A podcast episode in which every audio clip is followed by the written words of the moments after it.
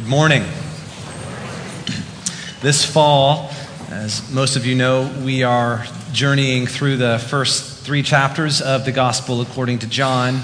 And this morning, we come to those verses that Abigail just read to us, verses 9 through 15. So if you've got a Bible with you or in front of you, let me invite you and encourage you to open your Bibles there.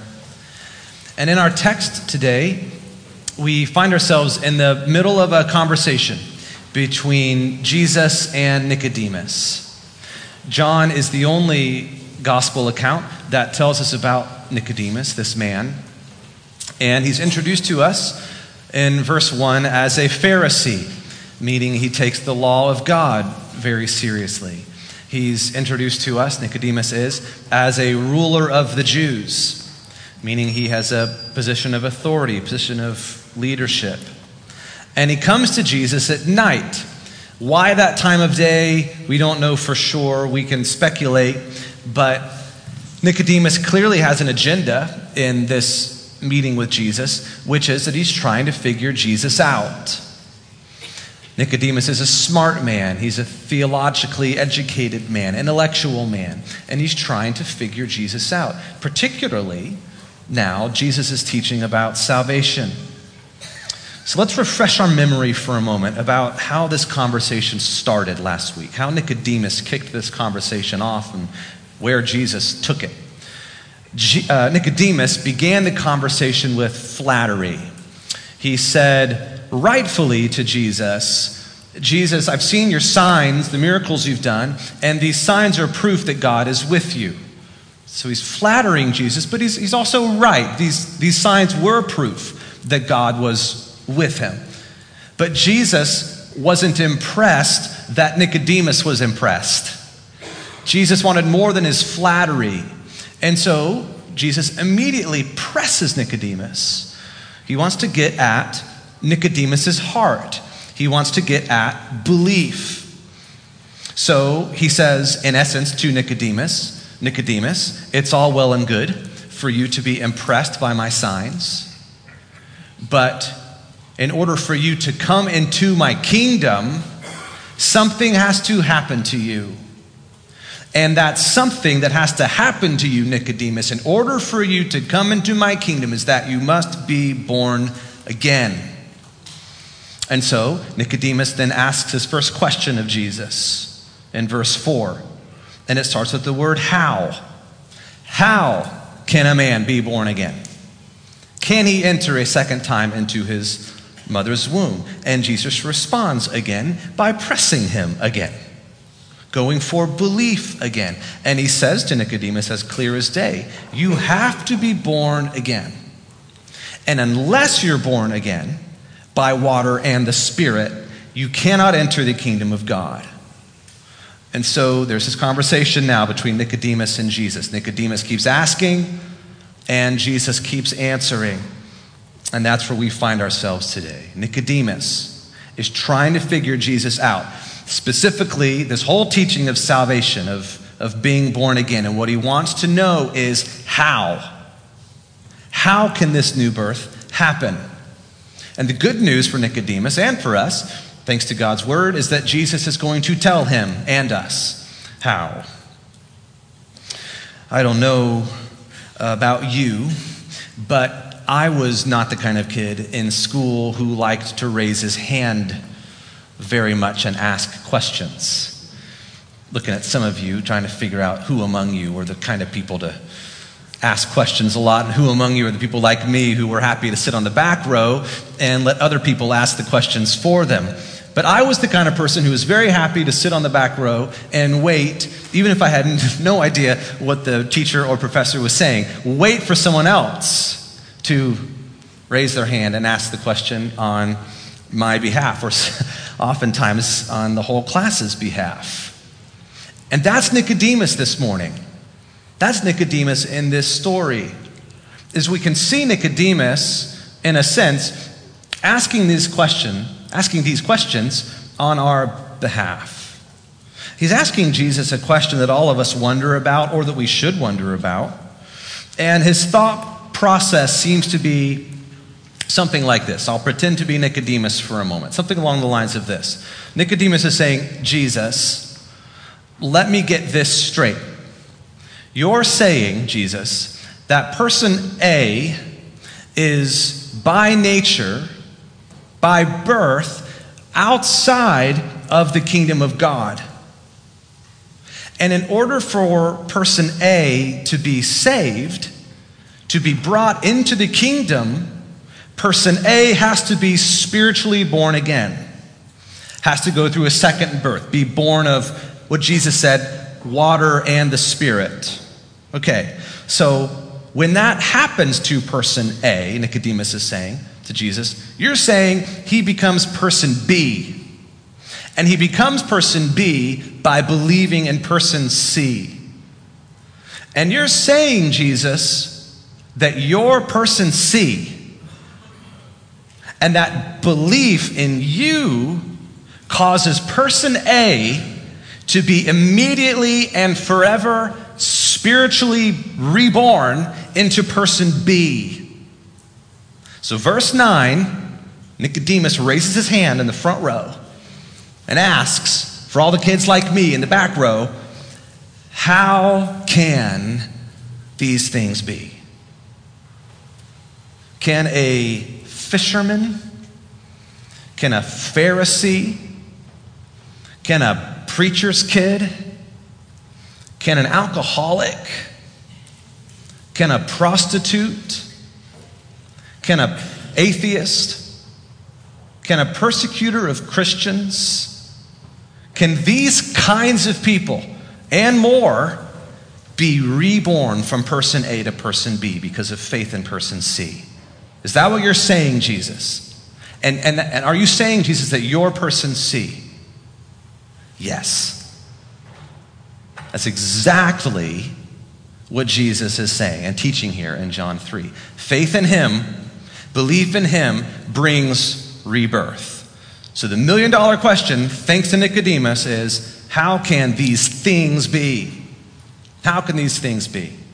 Glad you asked, Nicodemus. It's a good question, isn't it? How can these things be?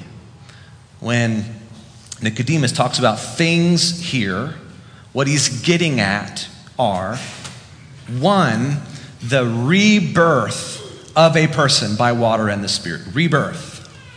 And second, the transfer of a person from the kingdom of darkness into the kingdom of light. Let's get clear how these things happen. And that's what our teacher, Jesus, explains to us this morning. For yourself, or for anyone who, like Nicodemus, is trying to figure this out, our text is a good place to start. We get clarity here from Jesus. How can these things be? Lesson number one from Jesus is that Jesus' witness must be received. So, after hearing Nicodemus' question, Jesus presses him. He gets to the heart again in verses 10 and 11. Jesus answered him, and I love how Jesus' answer is a question. It's just so classic Jesus to answer with a question. Jesus answered him, Are you the teacher of Israel, and yet you do not understand these things? Truly, truly, I say to you, we speak of what we know and bear witness to what we have seen but you do not receive our testimony. So Jesus lays the groundwork here for understanding how the new birth happens. And it starts with receiving the witness of Jesus. So Nicodemus here, in this moment, like many other people who've come before him and after him, was getting hung up on this idea of being born again. Maybe you've gotten hung up, hung up on this. The idea of somehow person A, because of belief in person C, becoming person B. So Jesus, again, sees into people. We've already seen that in the Gospel of John. And he sees into Nicodemus here, and he basically says, You can imagine Jesus with a little sparkle in his eye, looking at this great teacher, and he says, Oh, great teacher. Oh, wise one, let's go back to kindergarten for a moment. Let's review basic lesson number one for a moment, Nicodemus. And lesson number one is this Nicodemus, or you or me, receive the witness of God, which is right before your very eyes in the person, in the revelation of the Son of God. Jesus is, the prologue taught us this, and we've seen this now. Jesus is himself the incarnate revelation. Jesus is the incarnate witness, incarnate testimony of God. So, what that means is, before we ever get to anything Jesus says, before we get to his teaching, his spoken revelation, we have to first stop and look at the person. Just look at the person. Question Is he God? If the answer is no, then ignore everything he says because he's crazy and he's dangerous and there is no spiritual rebirth through him. But if the answer is yes, Jesus is God, then receive everything he has to say. And then there is spiritual rebirth through him. So here's what this means then for seekers like Nicodemus or like you, for skeptics. It means that before you wrestle with the teachings of Jesus, you first have to wrestle with the person of Jesus. Who is he? What is he? If he's not God, then ignore him. If he is God, then you've got to receive his witness. Now, also, notably, this is also clear in our text this morning Jesus doesn't differentiate between his witness, see this, and the witness of his disciples. They're one and the same for Jesus here. His witness is the witness of his disciples, and the witness of his disciples is his witness. They're connected. He uses the word we here. We speak in verse 11 of what we know. Bear witness to what we have seen. You do not receive our testimony. When I first was wrestling with this this week, I thought perhaps he's speaking Trinitarianly there of Father, Son, and Holy Spirit. But what Jesus is saying is he stands in solidarity with his disciples. There is no separation between the witness of Jesus and the witness of his disciples. So here's what this means for his disciples. First, it means good news of great confidence that Jesus considers his testimony our testimony and vice versa. But on the flip side, this means for the disciples of Jesus, for the church of Jesus, we better keep a close watch on our witness. Our number one priority as the church must be to present to the world as clearly as possible our witness of Jesus unfiltered. God forbid that we become a people or we become a church that Jesus wants no association with. And this happens when our witness is anything other than Jesus himself. Then he's not going to speak in the plural anymore. You tracking with me here? The more we distance our witness from Jesus, should make the church tremble, the more he distances his witness from us. Our witness is Christ and Christ alone. And when that is true about us, then his witness is our witness, and vice versa. So, lesson one his witness must be received. received. Stop and look and consider the person. Here's lesson two from our teacher Jesus his words must be believed. If we've received the witness of the person, then we have to believe the words of the person. Verses 12 through 13. Look with me. Jesus says, If I have told you earthly things and you do not believe, how can you believe if I tell you heavenly things? No one has ascended into heaven except he who descended from heaven, the Son of Man. So let's unpack a few things here in Jesus' question to Nicodemus and his claim to Nicodemus, because it may seem at first glance like Jesus is dancing around the question from Nicodemus, but he's not.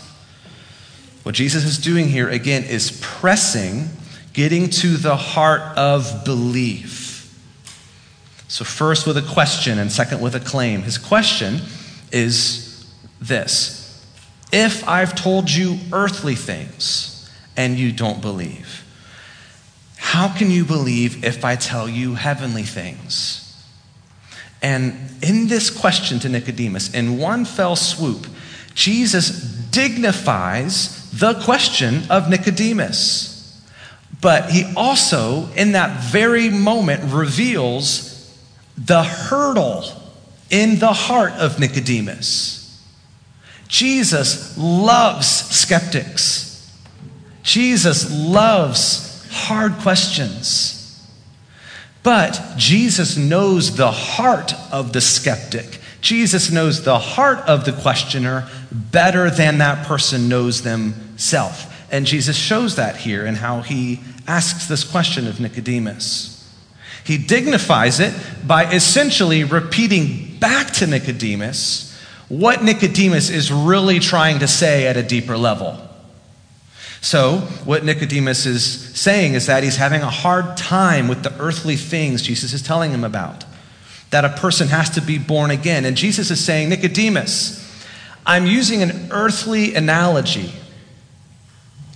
I'm using earthly wording, terminology about birth. And you're having a hard time with this. I get that.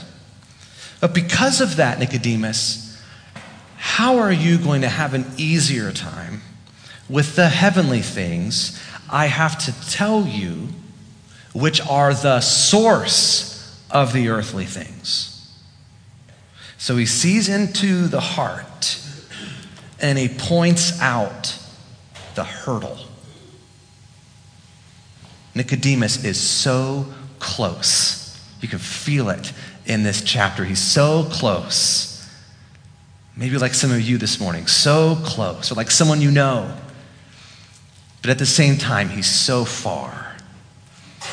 And it's a hurdle in his heart. And the hurdle is the hurdle of simple belief in the words that Jesus is saying. And so this leads to Jesus' claim in verse 13. He says this Nicodemus, no one has ascended into heaven except he, me, Jesus, who descended from heaven, the Son of Man. Here's the claim He's laying down his business card on the table. Jesus is putting his credentials down to prove that he has the authority to speak into the things that Nicodemus wants him to speak into. And he's saying this I can speak about these heavenly things, O seeker. I can speak of the source of new birth. I can speak of the source of salvation. I can speak of eternal life in heaven and the divine realities of heaven and eternal life in the eternal kingdom of heaven because I am from heaven. I can speak about it because I've been there. I'm from there. He says in verse 13, I have ascended into and descended from heaven. Now keep in mind that when Jesus said this, it was before his crucifixion and resurrection and ascension. So when he refers here in verse 13 to the ascension in the past tense, what he means is that heaven is where he's from. Heaven is his home. Jesus can speak about heavenly things. He, he can answer Nicodemus's question and your question how can these things be? With exclusive authority because he is from heaven. And he refers to himself here, this is important, in verse 13. He refers to himself again as the Son of Man. Son of Man. When was the last time in this book that Jesus referred to himself that way. It was at the end of chapter 1, verse 51, when he told Nathanael that he was the fulfillment of Jacob's ladder. So here's what Jesus said in that verse 151 Jacob, I'm sorry, Nathaniel, you will see the angels of God ascending and descending on who? The Son of Man. So it seems as though when Jesus uses that title, whether it was with Nathaniel or here with Nicodemus, he's reminding us that he's the mode of not only communication between heaven and earth, also the mode of transportation between heaven, the top of the ladder, and earth, the bottom of the ladder. Jesus is saying, I am the top and the bottom and the middle of the ladder. I am the ladder. And so, because I am the ladder, Nicodemus, I have the authority to speak of earthly things and heavenly things. Jesus is the ladder, so he knows what he's talking about. I could not tell you the first thing about the streets of Paris because I've never been there, never in my life. I could not tell you about the cuisine in Juneau, Alaska. I've never been there. But I can tell you about the streets of Fairfax. Not so much Burke, but Fairfax. Because I live here, it's my home. I can tell you about the cuisine of the South and how no one in Northern Virginia seems to understand what sweet tea is really supposed to be. it's supposed to be sweet enough that you can pour that stuff over waffles if you want to. And I know that because I'm from the South. I can speak with authority on the cuisine of the South because I'm from the South. And so when I speak of somewhere where I've lived, that's been my home, you can trust my words because I know what I'm talking about.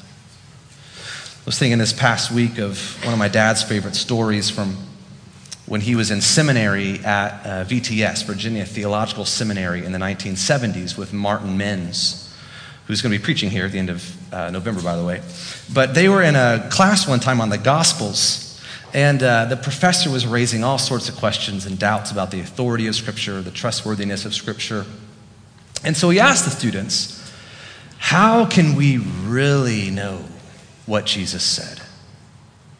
How can we really know the words of Jesus in the Bible?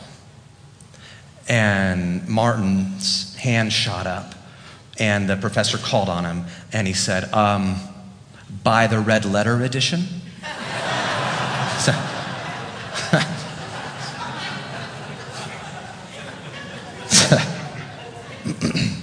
How is it possible that a dead person, dead to God, can be made alive to God? How is it possible that a person running from God can have their life turned around and instead run after God? It happens when that person receives the witness of Jesus and it happens when that person believes the red letter words of Jesus. Jesus can speak of salvation from God because he himself is God and is from God. Here's our final lesson from our teacher Jesus about how this new birth happens. And it happens because Jesus' work must be achieved. This is the grounds and the anchor of everything that Jesus is teaching here the work that he must achieve. And he uses an Old Testament reference here, speaking to Nicodemus from the book of Numbers. Jesus knows his audience, he knows he's speaking to a Jewish scholar, well educated. So he uses a reference in the book of Numbers that Nicodemus would have known very well. And here's the context from the book of Numbers, chapter 21. God's people are wandering in the wilderness. They've become increasingly hard headed, hard hearted, rebellious, ungrateful, and they're under God's discipline for it.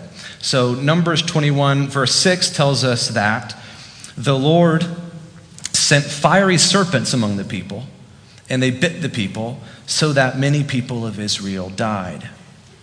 And then, as you read the rest of that chapter, as it goes on, God's people bring their repentance to Moses. Moses brings the people's repentance to God, and God gives them a sign of salvation. And the sign of salvation is in the form of a bronze serpent. And Moses is told to lift up the bronze serpent so that when a man or a woman is bitten by a serpent, he or she can look to the bronze serpent high aloft on a pole and be saved. They can look and live. So Jesus says to Nicodemus in our text, starting in verse 14, As Moses lifted up the serpent in the wilderness, so must the Son of Man be lifted up. There's that Son of Man again. That whoever believes in him may have eternal life. Here's how the new birth happens. Here it is. Here's how person A can become person B.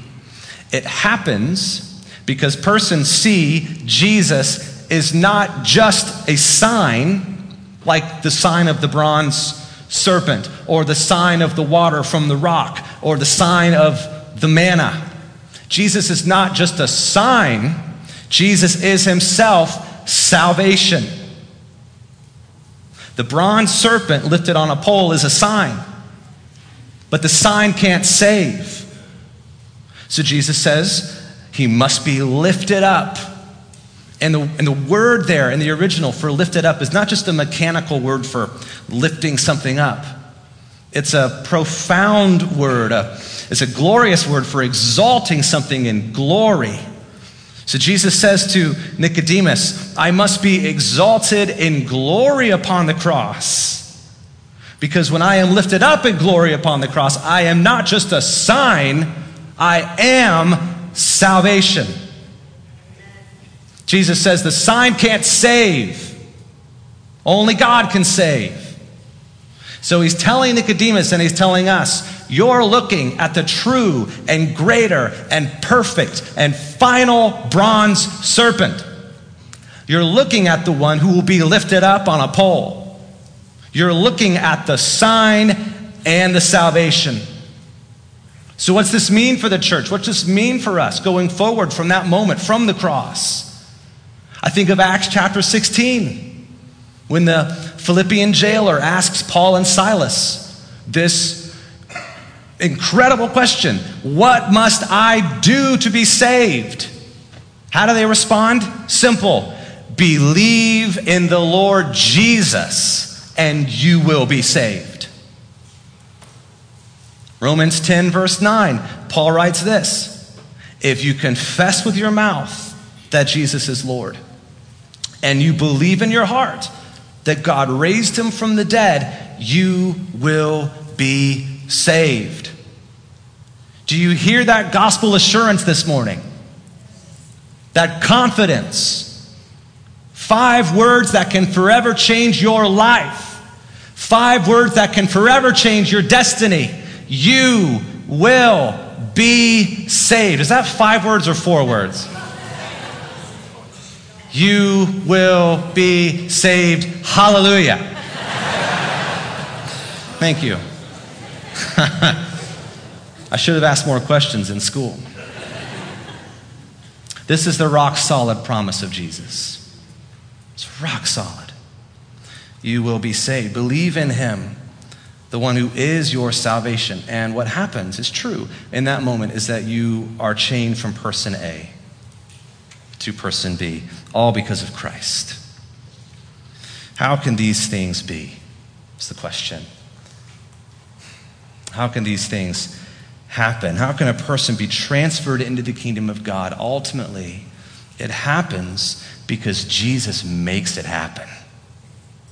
Jesus makes it happen. And so, as succinctly as I can put it, Christ achieves, therefore we receive. Christ achieves, therefore we believe. So if you've been born again this morning, look to the cross, look to Jesus, and praise his name. But if, if you've not been born again,